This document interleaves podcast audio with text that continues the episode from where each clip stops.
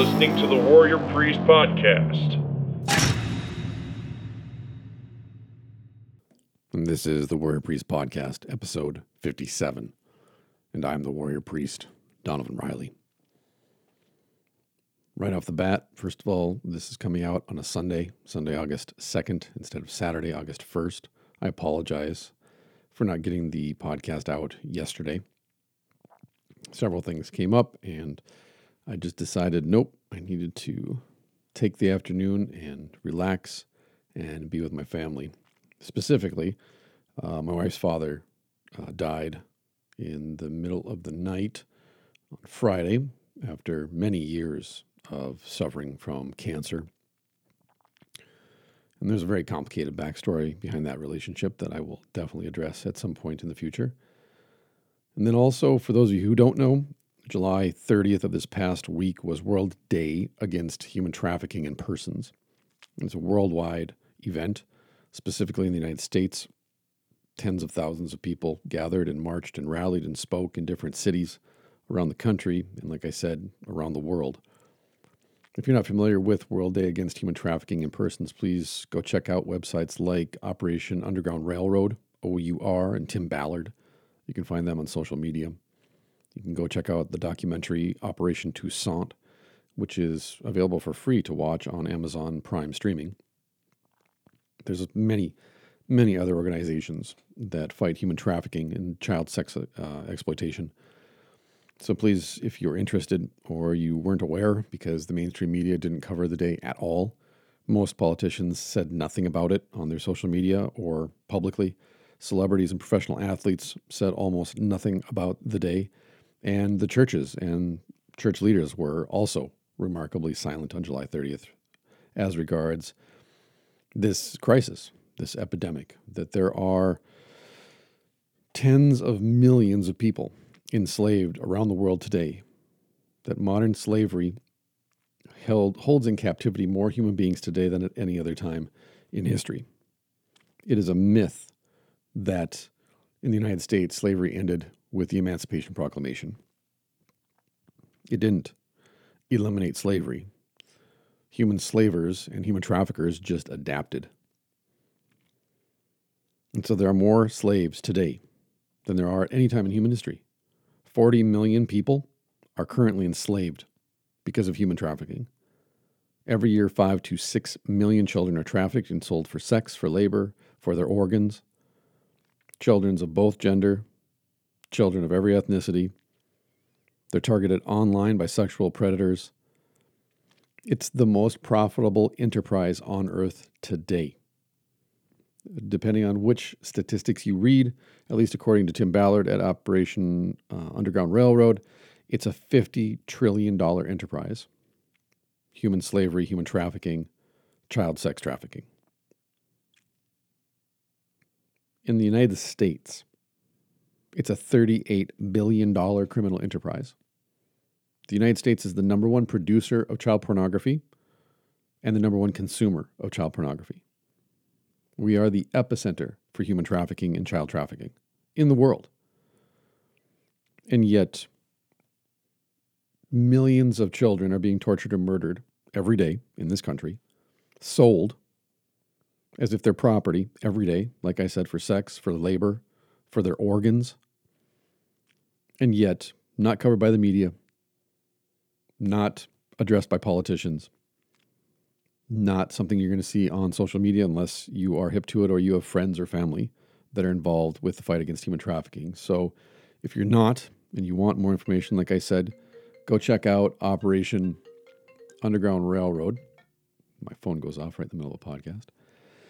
Sorry about that. And the other organizations that are available, you can find out about through Operation Underground Railroad through Tim Ballard and his organization. Otherwise, please subscribe to the podcast. If you would like to support what I do here financially, you can hit the support button on Anchor FM at the Warrior Priest main page. Otherwise, just share the podcast with friends and family. Share it on social media. Promote it. It's been amazing over the last two months to actually see the number of downloads increase and the number of people who have discovered the podcast through spotterup.com and through other people like Kevin Ross sharing the podcast on their social media page and promoting it. That's like amazing. I can't believe that people are so generous and so kind. So thank you for that. And as we continue to build up the podcast, it looks like I'm actually going to hit 200 downloads per episode by the end of August, like I wanted to. So thank you for that. And thank you for all the feedback that you um, give me on social media in particular and what you think about the podcast, how you discovered the podcast, topics that you'd like me to address on the podcast or go back to even. And otherwise, let's dive into it. Today, I wanted to cover another guy who, if you're familiar with Kevin Ross, you might know this man's name. He and Kevin Ross developed what's essentially called OS, but it's spelled O S U. So if you look it up, don't look up O S S, look up O S U. But Kevin Ross and Johnny Riley, Johnny Bang Riley, they essentially started OS. They have a book called OS, and the website. They did a series of short videos and series. Johnny himself has made films. You can find those at johnnyBangRiley.com, at osu.com, through Kevin Ross's social media pages. But to describe Johnny Riley, I discovered him about four or five years ago. I don't really know how to sum Johnny up really briefly because he is a man of many, many talents. But I found this quote from Fightland and I thought it was a good quote. So I'll, I'll give you this one. Johnny Bang Riley is 50, a 50 year old transient poet living in the UK. He's also a filmmaker focused on the deeper themes of mixed martial arts like addiction and self identity. He's a poet, he's a dancer, he's a filmmaker, he's a writer, he's a mixed martial artist, he's a recovering addict. He's all of these things. He's an amazing man. And he, at least for myself, I love when he speaks, I love when he writes, and I love what he has to say. So today I wanted to go and cover him since I covered Kevin Ross last week. And this is actually a blog that Johnny wrote, and I'll include the, the full text plus the link in the show notes. It's called Today My Gratitude Has Pushed Through My Fears. He wrote this January 22nd of 2020, so this year. Let's just get into it. Today my gratitude has pushed through my fears. Today my gratitude has pushed through my fears. As a severely abused child, fear of cruelty and threat to life is expected when life gets a little peaceful. My abusers were narcissists, and these deformed people are never at peace and hate to see another in this elusive state they never seem to be able to attain. The jealousy drives them to disturb those immersed in the gratitude state, those emotionally crippled by thought. Insignificance scream at the constant insulting consciousness that taunts them. They are in perpetual agitation and grind their teeth psychologically with rage at their incarceration, with no release date in sight. My first abuser would attack me and beat me out of my enjoyment of enjoying my presence, of being gifted to be alive, and in balance with my balanced and well put together anatomy, grooming my mind. Always, when the bruises calmed down, their fire and lumps would shrink and lose their presence to my touch. Would I hear her breath quicken with words of compliant for some small thing I overlooked to keep tidy? The next thing I knew is the room would change its angles. I would see lights and things would smudge, as if what was a painting is now vandalized.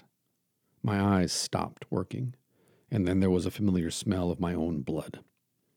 This bomb site I called my life, and it always happened when I was quiet. Fear was my soundtrack that did not let the better tuned emotions become my music.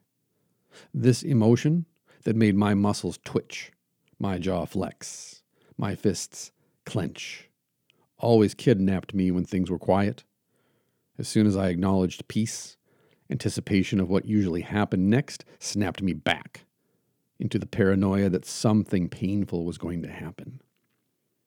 Sometimes I would make it happen so I would not be surprised.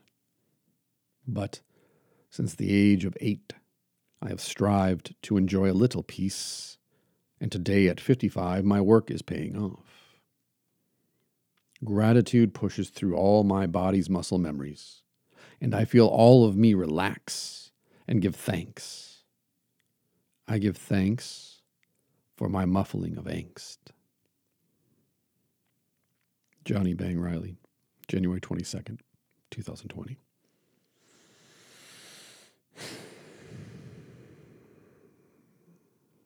One of the most difficult aspects of my wife's father's death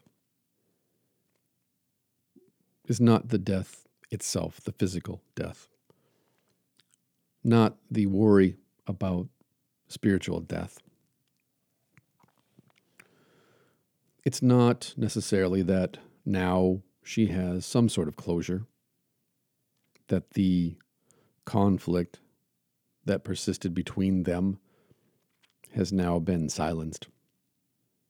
It's not, on the other hand, that she has no closure, that that door that she opened up, that let the darkness out, let the demons out of their cage, unleashed those memories and emotions of abuse when she was a child. It's not as if now that he's dead and refuses to acknowledge his complicity in the abuse because he can't form a sentence anymore. That that now is left open and can never be locked tight again. It's not even that. The truly painful part of his death is the angst. It's the angst, the anxiety, the frustration that those emotions which she thought she had taken care of, locked away safely in their boxes, were always there. So that she could say, I don't have any emotional attachment to my abusers. She can say that because he's alive somewhere. He exists in the world. He breathes, he moves. He's embodied, he's incarnate. But now he's dead. And that angst that was in its box crawled out. The frustration, a little bit of rage, they all pushed their way up out of their boxes where she had kept them on a shelf in her mind somewhere. And that's really the difference between my wife and myself. In fact, it's one of the most stark differences between my wife and myself. That is, when I say I have no emotional attachment to someone or something, I mean that in actual fact. When I say of my own mother that I have no emotional attachment to her anymore, that she wants me to be the person I was when I was 19 years old, even though I have assured her and explained at length to her that I murdered that person. He no longer exists. He can't be recovered. He's dead, he's buried, and I put him there. She doesn't understand that because she doesn't want to. She wants me to be someone else for her that I can't be anymore. Not just someone who's a stranger to me, not someone who is alien to me, but someone who I killed. He's dead. And now there's just who I am today. And because she can't accept that, she can never understand me and therefore never know me. But then that doesn't keep me up at night. It doesn't bother me because I don't have an emotional attachment to her, and I haven't for at least 15 years, 20 years.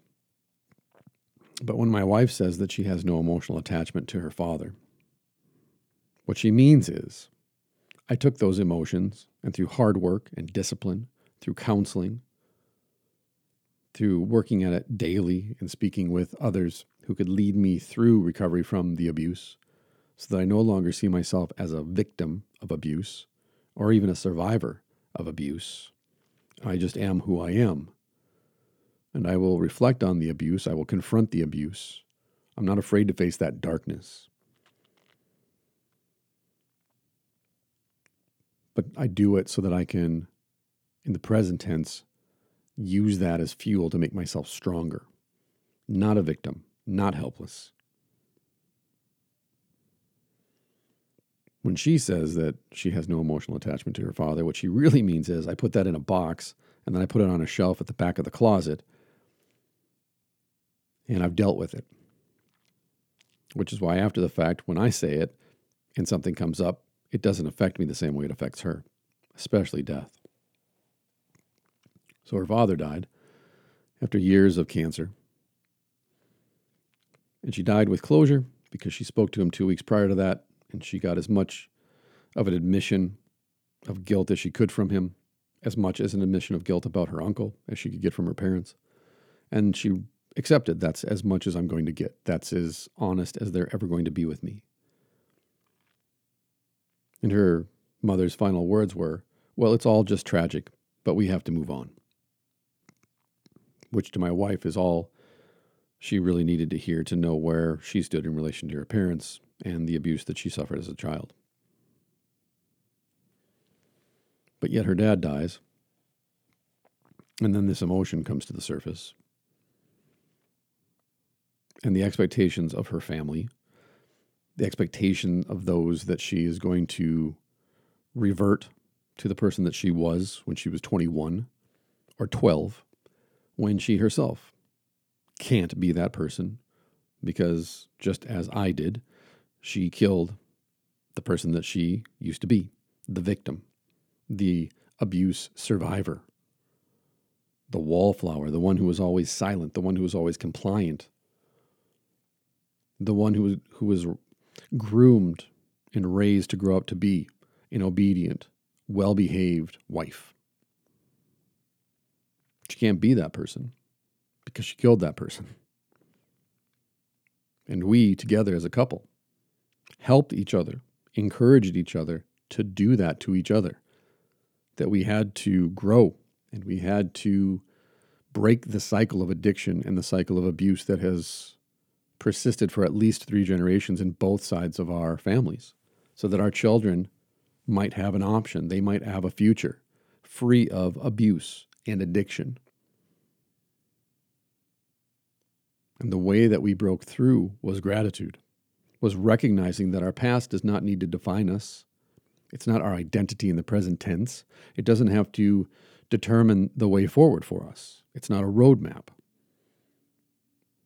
through trial and error and failure, through reading and counseling and conversation and attending lectures, and constantly learning, never being satisfied with good enough, but always pushing ourselves as individuals and pushing each other.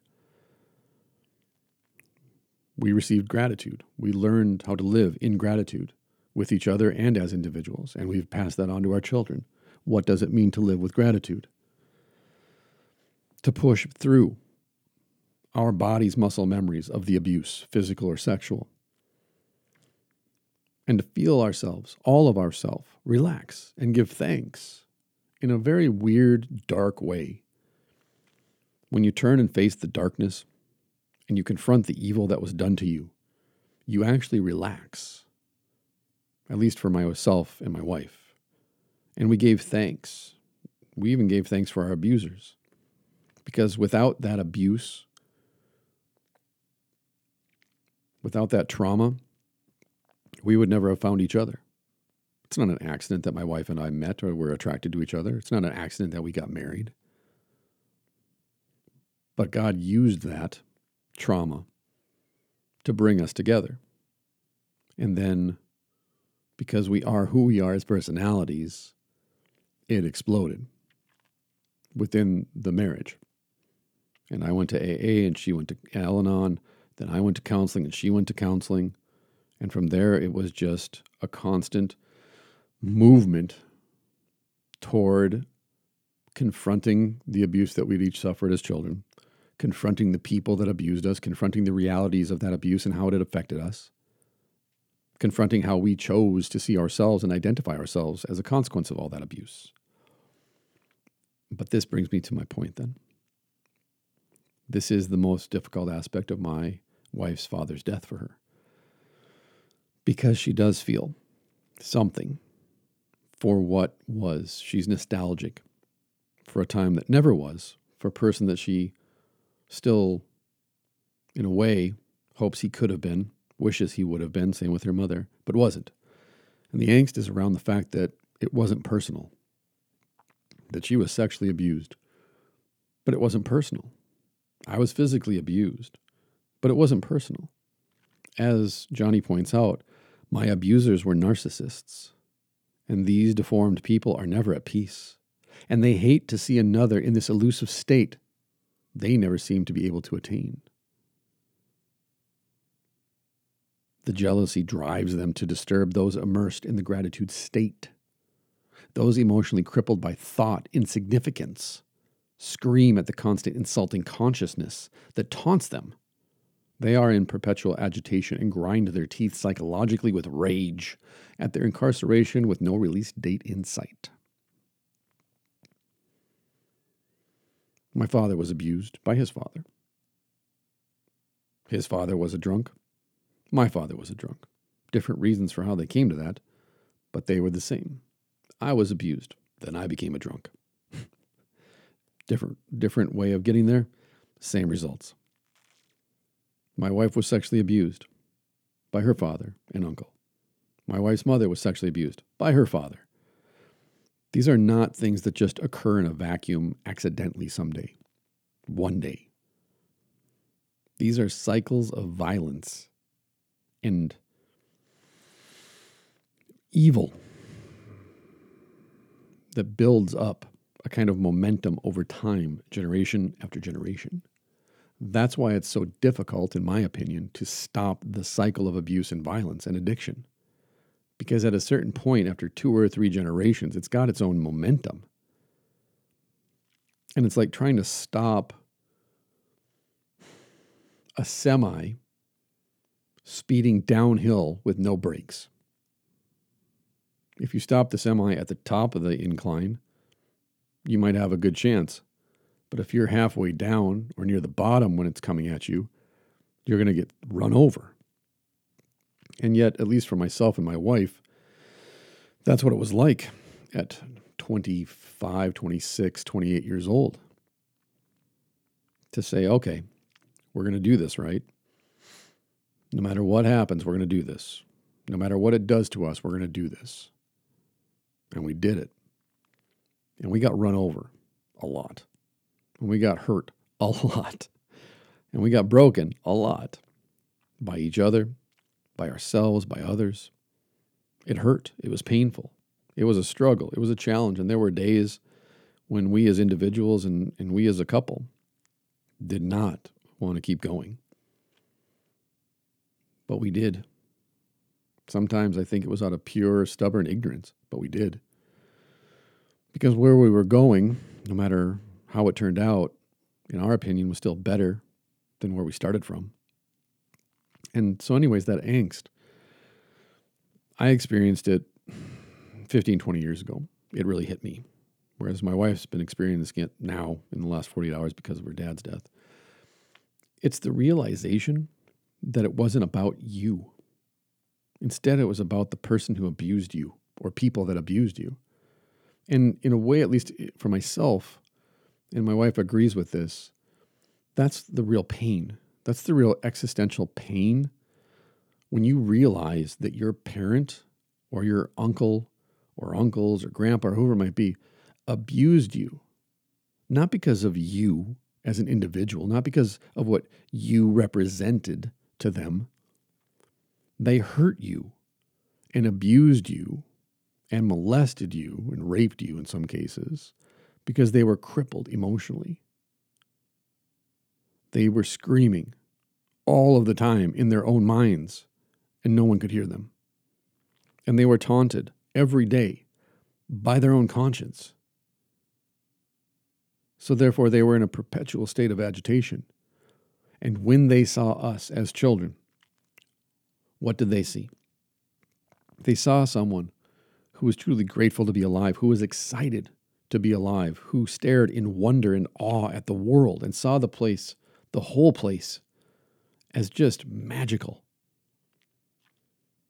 And that that, the formation of that child's mind, the formation of that child's emotions, to watch that child grow and thrive for those narcissistic people who are so deformed by the abuse that they suffered, by the abuse they suffered at the hands of their own parents or grandparents, at the hands of the world, that they were deformed by their fears and their anxieties. They were twisted up and perverted by their own silent screams and the taunting of their own consciousness, their own agitation and the grinding of their teeth psychologically turned them into monsters. And those monsters, when they saw that, when they saw that child, and they saw that gratitude coming out of that child, emanating from that child, and that wonder and that excitement and that curiosity and that creativity, they sought to destroy that because it was a mirror held up to their face that said, You are a monster. And so they attacked us and they beat us because of our very presence. But if it had not been me, it would have been my little brother. If it had not been my wife, it would have been her little sister, if the roles were reversed. And to me, like I said, that for me was really painful, really painful to accept that revelation.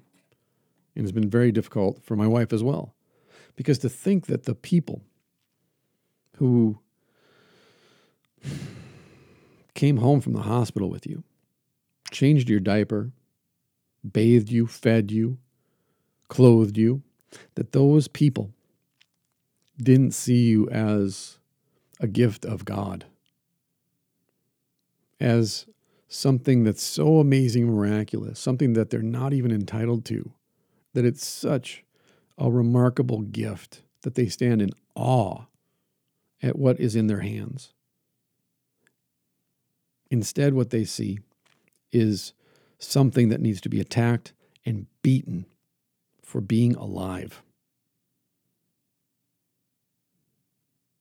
And so the bruises and the busted lips and the unkind, cruel words and the unwelcomed touches, the reason that they do it to the kids and the reason that they do it to their spouses and their partners, their family members, even to themselves, is because they have been twisted and deformed by their own cruelty and the cruelty that's done to them. And so, what ends up happening, especially when you're a child, but even as adults, I've seen this happen. It happened to my dad in Vietnam. It's happened to friends of mine who are vets from Iraq and Afghanistan and other places. Constant fear and the trauma that that constant fear induces, the trauma that cruelty induces, it threatens to constantly crush your heart like a submarine that goes too deep down into the ocean and is crushed by the water pressure around it. The cruelty that we experience as children, the cruelty that we witness in the world, the cruel things that are done to us by those who have been deformed. Those who attack us and attempt to beat us and molest and rape us, they do it not because of who we are, but because of what's wrong with them. And so, for myself, for my wife, we had to walk away from the source of where that cruelty was coming from. We had to separate ourselves from those narcissistic, deformed people who would never leave us at peace and hated to see each of us individually and as a couple and as a family. They hated to see us living in a state of gratitude, moving forward, changing, experiencing joy in the midst of struggles and afflictions. Last year, I was at a conference, and someone I know, an acquaintance of mine, came up to me and asked how I was doing. I said, Good. And his first response was to laugh in my face and say, Bullshit. Be honest. That exchange told me everything that I needed to know about what was in this man's heart. Because when I say good, I mean it. And any of those of you who don't understand what that means, go watch the Jocko Good on YouTube. When I say I'm good, I mean it. Good when I'm broken, good when I'm injured, good when I'm down, good when I'm up, good when I don't have anything to complain about, good when things are out of my control. Always in my life, things are good. That doesn't mean I don't disagree with people. And it doesn't frustrate me when people do things that I don't have any control over. I can't influence their decisions. And they, uh, they act opposite or contradictor, contradictorily. Is that even a word? Contradictorily? I think I just made up a word. But they act in contradiction of what I want. When I'm teaching at the gym, for example, and I think that the technique is simple and easy to grasp, and the students just can't get it. And after even an hour I just look at it and say, well, either they all are terrible or I just did a really bad job of explaining this technique, or maybe a little bit of both. Time to take a step back and rethink this. Whatever it might be, if we choose to say it's good, it's because we've chosen to live in gratitude, even in the midst of struggle and suffering and affliction. I'm alive, and I shouldn't be alive. My wife is alive and she shouldn't be alive. You're alive listening to this, but you don't deserve to be alive. You're not entitled to life. It's a gift. And someone along the way might have tried to take that away from you, the giftedness of your life. They may have tried to make you as twisted and deformed as they are, to crush your heart in such a way that you never recover from the fear, and the fear becomes the soundtrack to your life and drowns out all the other emotions. I was there for a long time. My wife was there for a long time, and we're still there. Like I said to my wife when her dad died, his foot is finally off your neck. But that doesn't change the feelings that you're experiencing. It's a release, it's a sense of closure, that his foot is off your neck, that child that's still inside of you somewhere, far, far back in your subconscious, that still fears him coming in the night. He's gone now. He can't come in the middle of the night. But emotions are a powerful thing, especially the emotions of a child. And when they're scarred and become permanent tracks across your mind, the trauma's always there, somewhere. It might be buried deep, but it's always there. The memories are always there, sometimes recovered, sometimes not. Sometimes a documentary, other times a snapshot. Sometimes you'll find yourself twitching and your jaw will flex and your fists will clench for no reason.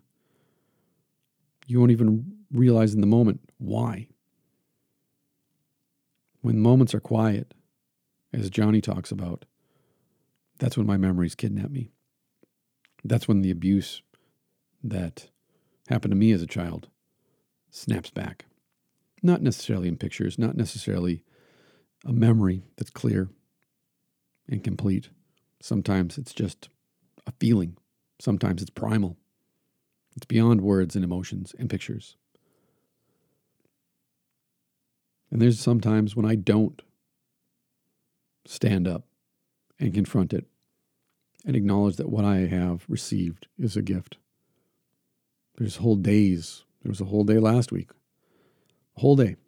As friends asked me how I was doing, I said, good. I'm literally just trying to get back to bed and go to, you know, I'm just trying to make it to my bed tonight. I woke up at four o'clock in the morning. This is what my mind decided I was going to think about so that I couldn't go back to sleep. And here's how the day has gone wave after wave after wave crashing against the beach. That is my heart and my mind. And so every hour that I tick off is another hour I'm grateful for sobriety. It's another hour I'm grateful to be alive. It's another hour that I'm grateful that I get to do what I do with the people that I do it with. But to be honest, even though things are good, I'm just trying to get back to the bed. I'm just trying to get through the day as best I can. And you know what? That's good because it means I'm still alive. And it means that tomorrow is a new day. Tomorrow, when I wake up, I'm going to focus all of my attention on gratitude in the morning. And that's the first thing that I'm going to nail down. What am I grateful for today? And that's the interesting thing about abuse. When I see my children, I see opportunity. I see a reason to be joyful and to celebrate life. I see an opportunity to change the future because my wife and I chose to break that cycle of abuse and addiction and violence that deformed our family for generations.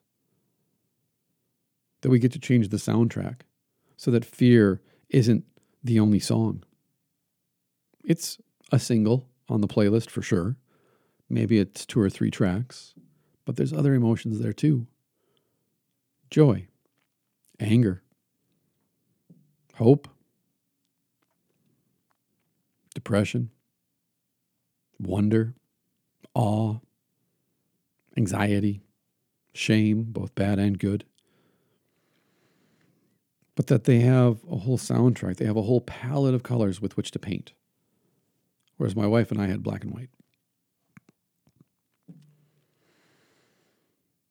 And so their life doesn't change angles like ours did. Their life isn't the crashing of waves against the beach eroding the beach. Their life is a life of consistency and constancy, a life wrapped in trust and love, unconditional love. It's wrapped in craziness, sometimes insanity, because both of their parents are crazy and insane. But yet, if you were to ask any of my children, what do they think about their life? They'd all say the exact same thing, which is funny, actually. They'd say, It's good. It's good. I like it. It's something that my wife and I could never say in any honesty. We said it because it's what we were expected to say. We said it because if we said anything else, who was going to listen? Who was going to believe us if we complained? And so our life, our lives, were bomb sites. And then at a certain point, by the grace of God, we climbed out of the crater and we built a new life together. A life that we were proud to call life. A life that we looked at and said, This is a gift from God. A life that, like I said, even in the midst of affliction and struggles, despite all of the challenges that we faced in our marriage, as parents, in the church, outside of the church, all the crazy shit that I've done the past 22 plus years to drive my my wife crazy or to an early grave. My wife often jokes that the whole reason she became a nurse, she didn't know about this at the time. She was in nursing school, but the whole reason she became a nurse was just so that she could take care of me.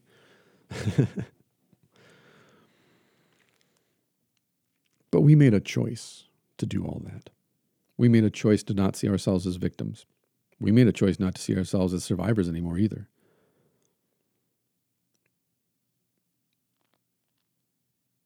And as far as we're concerned, it's paying off. Every day, we have to decide to struggle and discipline ourselves to continue to grow and to learn, to confront the darkness that mostly lies behind us now. But because we've confronted the darkness in ourselves and in others, specifically our parents and our families, it makes it that much easier for us to stand up for others, to show up for others and confront the darkness with others to encourage them and to say to them, you don't have to be afraid anymore. The darkness can't get you, and the monsters that roam in the darkness can't hurt you. So maybe your light's a little dim right now. Maybe you don't know how to turn it on. But here, let me shine my light into your darkness. I can't help you with this. I can't fix it for you. I can't give you the answers that you need so you know which way to go. All I can do is shine a light on the darkness and show you what's hiding out there. But at a certain point, you have to make up your own mind which way you're going to go and how you're going to get there. Having other people around to help you certainly helps muffle that angst, maybe even silence it altogether. But struggling with others, there's some good in that. There's strength in that, I think. There's encouragement there. And when you lack motivation, they're going to hold you accountable so that you remain disciplined. And to those who are narcissists who want to abuse us in the present tense, to those deformed creatures who are never at peace and hate to see us in a state that they're never able to attain, those who are emotionally crippled because of their own screams of agony and their own self taunting consciousness. To those of you who are agitated and grind your teeth psychologically when you see others who are living with joy and satisfaction, who can say good and mean it, who still see the world as a wondrous place in spite of the cruelty and the evil that occurs every day. There's a reason we walked away from you, and there's a reason that we can't come back to where you're standing. Because we're not that person anymore, and we're not available to you anymore. You took your pound of flesh, you got your ounce of blood. But that bomb site where that explosion went off when I was a child, my wife was a child, that's not our life anymore. That's not where we live, that's where you live. So enjoy it. Enjoy the fruit of your labor. Enjoy the consequences of allowing fear to become the soundtrack for your life and how you tried to destroy a gift that was given to you by God. You twisted it, you perverted it, you used it as if it was your property and your possession to do with whatever you liked. To everybody who's ever been abused, who's struggled with this reality, who's had to live with the cruelty and the threats and the damage that was done to you by those that you're supposed to trust most. It's a simple reality, it's a simple truth. But like I said, it, it hurts and it cuts deep. They didn't abuse you, they didn't hurt you because of you. There's nothing wrong with you. You're not garbage. You're not an accident. You're not something shameful. You're not something deformed and perverted. You're beautiful. You're a gift from God to all of us. But the people, the people who abused you, the people that hurt you and broke you, the people that attacked you, they're the monsters. They're the ones who should be ashamed, who need to be ashamed. They're the ones who opened the door and allowed the demons to pour out. They're the ones who turned off the lights and let the darkness overtake them. They're the ones who are crippled. They're the ones who hate. They're the ones who can never know peace and can never live in gratitude. And maybe you've been so indoctrinated, so beaten down and programmed that you see yourself as the source of that abuse and that violence, that somehow you deserve it. That's a lie. It's a lie because you've been vandalized. You've been vandalized by those who want to deface this beautiful creature that God brought into this world. They want you to live in that bomb site, shell shocked, always. They want you to struggle with PTSD. They want to gaslight you and make you question your own sanity and your own story. They want you to believe that it never happened. But you were there. You know the truth. And no matter what they say, no matter how they try to divert your attention away from the facts, even when they say it's a tragic thing that happened to you, but we have to move on. Don't look to them for peace. Don't look to them for closure. Don't look to them to give you the answers that you're seeking. Look at yourself. Look at yourself and recognize that you have a choice. You can live in gratitude. You don't need them to do that. You can enjoy peace today. Maybe it's a little peace, but it's still peace. You can do that. You can strive for that and enjoy that. That's your choice. You don't have to pay off their debt. You're not responsible for being sentenced for their guilt. You don't have to feel guilty about gratitude. You don't have to be embarrassed or ashamed of where you came from or what they did to you. They're incarcerated by their own rage, not you. Don't allow them to hold you in a prison that was built for them. You're allowed to relax. You're allowed to breathe and give thanks for your life today. You're allowed to put a, a muzzle on your angst. You're free to turn around and confront the darkness and say, I'm walking my way out of here. You can pray that God would shine a light, the truth, on your feet so that you can walk out of that darkness if you feel like you're a captive to it, if you're enslaved by it. You don't have to be crippled. You're not crippled. Other people have told you that, but you're not. Get up. Walk. Walk your way out. Let them grind their teeth at you. Let them threaten you. Let them attack you and beat you on your way out the door. But remember, your presence is a gift. Your life is a gift from God. And so that ultimately they don't hate you specifically, they hate themselves. They hate God. They hate God for having created them. They hate God for the cruelty that they've suffered. They hate God because of the abuse that they suffered as a child. And because they hate God, they hate themselves. They don't see themselves as a gift. They can't live in gratitude, and therefore they don't see you as a gift from God. They just see you as a thing, unfortunately. But you're not. You're a creature of God. You're a child of God. You're beautiful. You're a work of art. And if you're here, it's because God wants you to be here, which means you have value, you have dignity, because God made you. And it doesn't matter what anybody has to say. The reality of the situation is, the simple reality is, you exist. You're a creature of God, and therefore you have value, and you are worthy of love. God loved you enough to make you.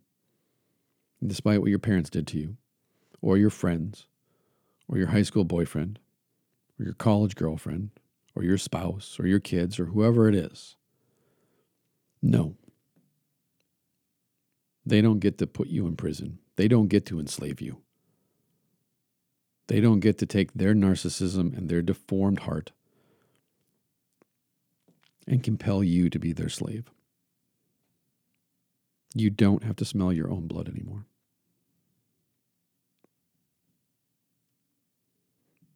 You just have to make the choice to walk your way out. And if you can't do it alone, ask somebody to shine a light on the darkness for you so you can find your way. Because you can enjoy peace. You can strive for gratitude. You can enjoy gratitude. You can push yourself past that line where people said, This is impossible for you. You'll never do this. You don't have to live that way. So today, let your gratitude push through your fears. Take strength that there's others out here who've been where you've been, who've gone through what you've gone through. We came out the other side, and we're still struggling. We're still working. We're still fighting every day to live in that gratitude because it's like weeds in a garden, man. You think just because you pull weeds one time, you come back in a month, there's not going to be weeds in your garden? You come back in a month, that's all that's going to be in your garden are weeds. You got to take care of that garden every day. You got to weed your garden every day. Otherwise, there will be no harvest except for weeds. Same thing goes for your life, your mind, your body, your emotions. Every day you got to make up your mind. Got to pull the weeds out of my garden. That's what I got to do every day. If I want to live in gratitude, if I want to strive for peace of mind, peace in my own heart, if I want to put a muzzle on angst, I got to pay attention. Got to make sure that those weeds don't creep up on me and choke out all these fruits and vegetables.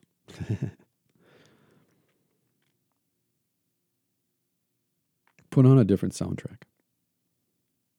Listen to different music. Let the people who want to listen to fear and live in fear do it. But you don't have to be a part of that. You don't have to give in to fear.